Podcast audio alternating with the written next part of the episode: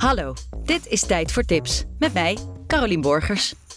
Elke week praat ik in Tijd voor Tips met leuke, inspirerende mensen over een film, serie, boek, album of podcast die diepe indruk op hen heeft gemaakt. Laat je door deze podcast inspireren en ontdek de allermooiste parels. Tijd voor Tips is opgezet in samenwerking met de Mohi-app. De plek waar jij de allerbeste contenttips met je vrienden kan delen. In deze aflevering van Tijd voor Tips Janne Schra, zangeres, eh, bracht onlangs met Janne en de Vogels het album In de Regen uit. Janne, je zit midden in de promo rondom dat album. Je bent heel veel aan het spelen. Heeft Janne Schra nog tijd om te lezen of naar de film te gaan?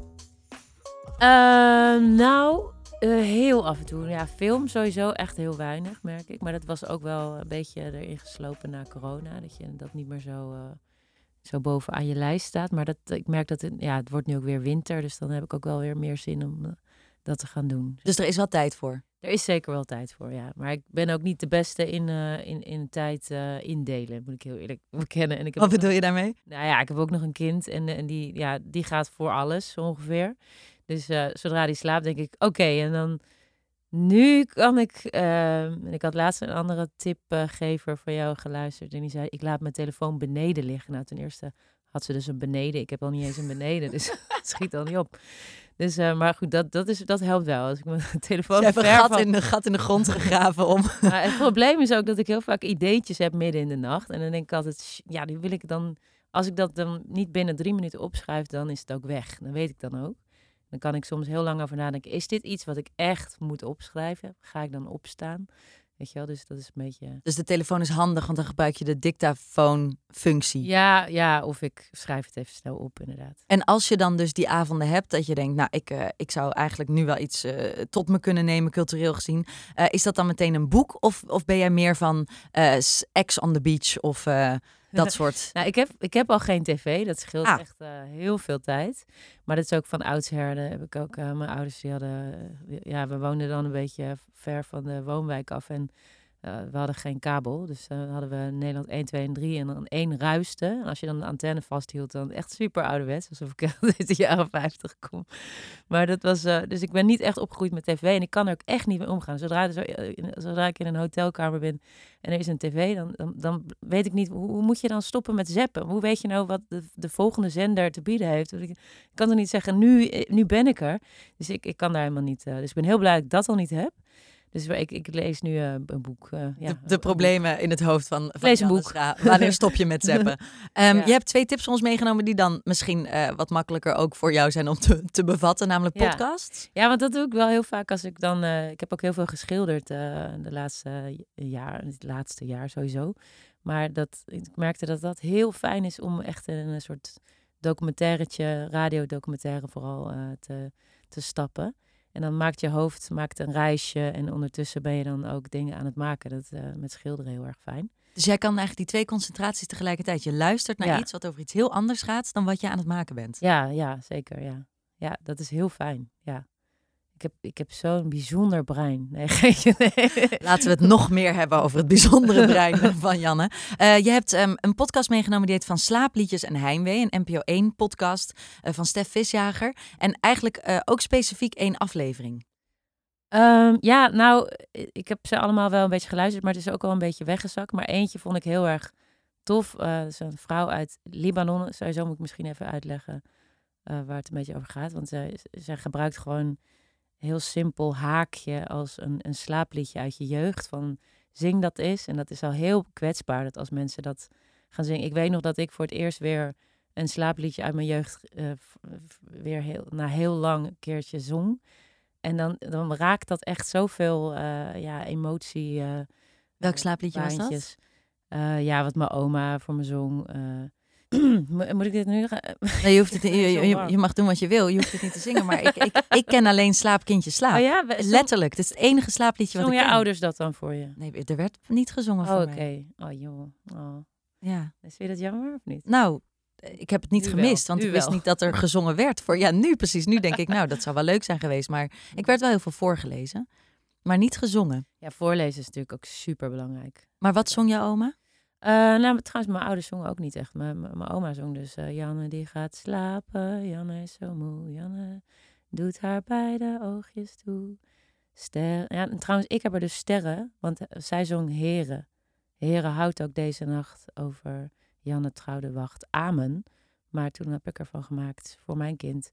Sterren houden deze nacht over Ola Trouwde Wacht. Slaap zacht. Dat rijmt namelijk. Ja, beter Amen, dan helemaal niet. Nee, dit is eigenlijk slecht geschreven. Eh, jij herinnert je je eigen slaapliedje dat je oma voor je zong. En deze podcast gaat dus over, eigenlijk gebruiken ze die slaapliedjes als insteek om te praten over gemis, heimwee. Ja, ja, ja, dat vind ik super mooi. Want ik, ik heb zelf ook wel eens. eh, dan zit ik eh, dronken bij een taxichauffeur in de, in, de, in de auto. En ik wil dan altijd gewoon tot, tot vaak hun. dat zij het een beetje irritant vinden. Eh, dan wil ik eigenlijk gewoon een, een diep, diep gesprek voeren. Wat echt helemaal heel irritant is. Maar, ehm, maar dan heb ik, ik heb ook wel eens gevraagd of, of ze een, slaapliedje konden zingen. En dan, maar op een of andere manier zit je dan zo in één keer in, in, ja, in die jeugd. En dan kan je bijna ruiken, eh, weet je wel, hoe de, hoe de grond daar rook of zo. Dat is heel tof. En, ehm, en, en wat ik ook heel mooi vind aan dit eh, stukje, zingen dus ehm, een liedje, of een slaapliedje. En dan, dan komen ze uit bij van hoe het vroeger was en eh, wie er dan zong en waar het liedje over gaat. En eh, uiteindelijk, ehm, ja, dan, dan ehm, wat zou ik nou zeggen? Ik, ik ben het weer kwijt hoor. Ze beginnen bij, eh, bij, het, bij het slaapliedje en dan kom je eigenlijk bij een, ja, een herinnering aan een, aan een land. Aan een, want het zijn vaak mensen uit andere landen. Hè? Dus die Ja, ja. aflevering waar jij het over hebt, daar heb je Sarah uit Libanon. Maar we praten ook met iemand uit Amerika. We horen iemand uit Ethiopië. En die zingen allemaal hun, hun slaapliedje en, en mijmeren eigenlijk over hun geboorteland. Ja, dus je hebt aan de ene kant inderdaad dat mijmeren over, over het geboorteland. Maar aan de andere kant is het ook een soort spiegel voor Nederlanders. Omdat ze dus eventjes in dat hele mooie stuk van hun land zitten. En dan, en, en dan komt uiteindelijk ja, de realiteit weer naar boven van... ja, maar we wonen in Nederland en het is hier toch niet zo en zo. En ik vond het heel leuk dat eh, die vrouw uit Libanon... dus eigenlijk een soort van heel eh, onfeministisch dingetje zei... over dat ze het zo jammer vond... omdat eh, dat Nederlanders zo weinig met ja, esthetiek... nou in ieder geval esthetiek, maar gewoon met verzorging... en, en de kapper en de nagelstilist, weet ik veel... dat ze dat allemaal niet hebben. Dat ze echt zo'n zo'n beeld omschreef van een Nederlandse vrouw... met drie kinderen op de fiets in een regenpak in de regen... met boodschappentassen en zo. En dat ze dat echt... dat ze er heel veel respect voor had, maar ook dat ze dacht van... jeetje jongens, wat, wat zijn jullie in godsnaam aan het doen? En ik voelde ook echt zo... jeetje jongens, wat zijn jullie... Oh, dat ben ik, weet je wel? Jammer.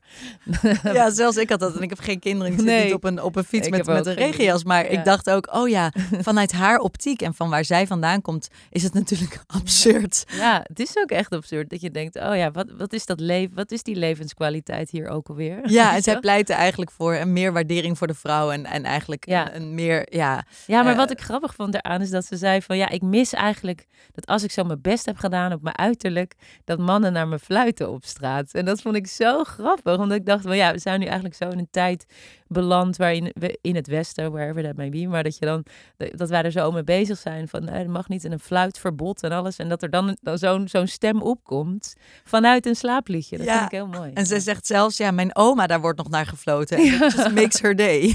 Ja, precies.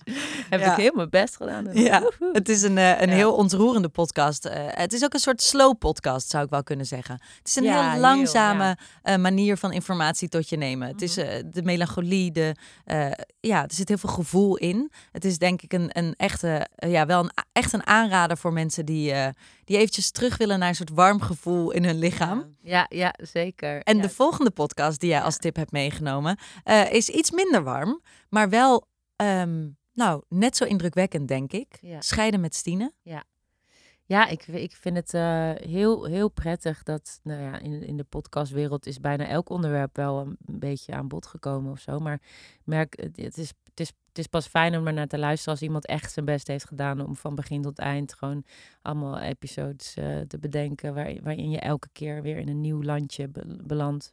Weet je, en dat heeft zij, ehm, eh, Stine Jensen, dus zij is filosoof en zij kijkt heel veel ja, volgens mij meer dagelijkse problematiek. Ook voor kinderen ook veel. eh, van eh, van hoe je omgaat met verlies en zo, dat soort dingen.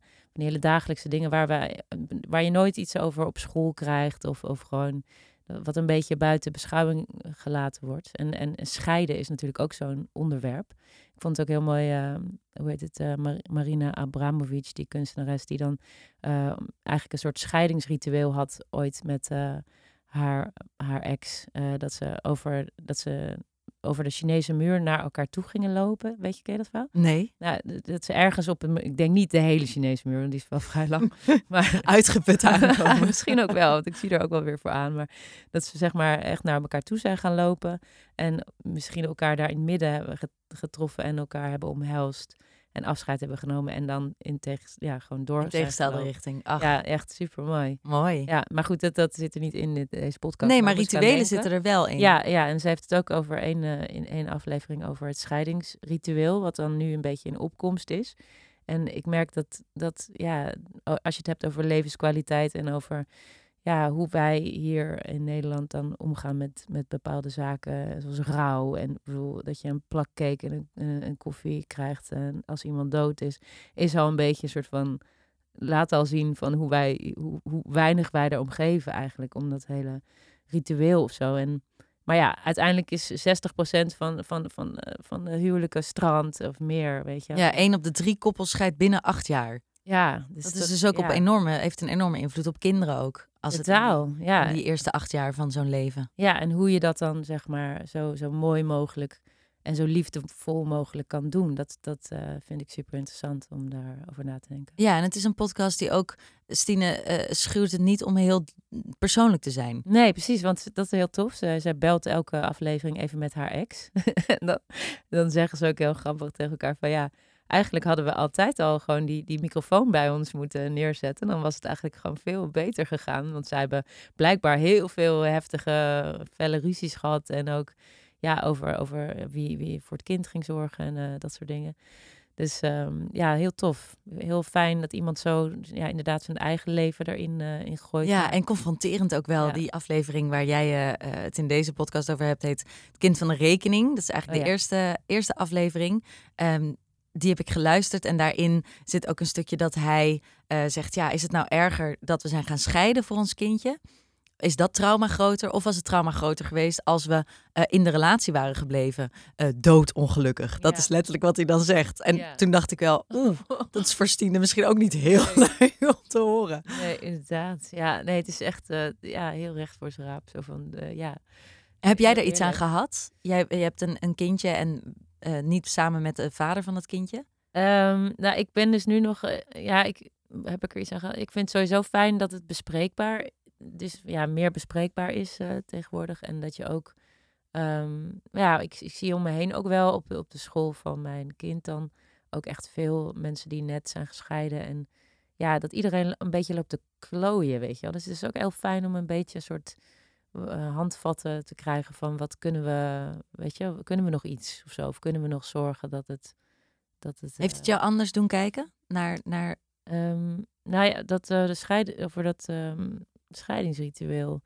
Uh, vond ik, vind, vind, ik interessant, omdat ik daar nog niet over na heb gedacht dat, dat het ja, iets zou kunnen zijn wat je zou kunnen doen. Dus een, echt een moment dat je met iemand samen erbij. Dus zelfs in Japan is er dus iemand die uh, die dus zeg maar dan de ringen ritueel een soort van plat slaat. de trouwringen plat slaat. Ja, bijvoorbeeld. Nou ja, goed. En het, het is namelijk, ja, het, volgens mij is dat, is dat gewoon heel helend dat je gewoon echt een punt afspreekt van nu is het echt gewoon klaar, klaar, weet je. En dan hebben we deze afspraken en dan gaan we het zo doen. En dan, weet je, hopelijk zijn er nog wel momenten dat je dingetjes samen kunt doen. Het is niks leukers dan samen genieten van uh, je kind, zeg maar.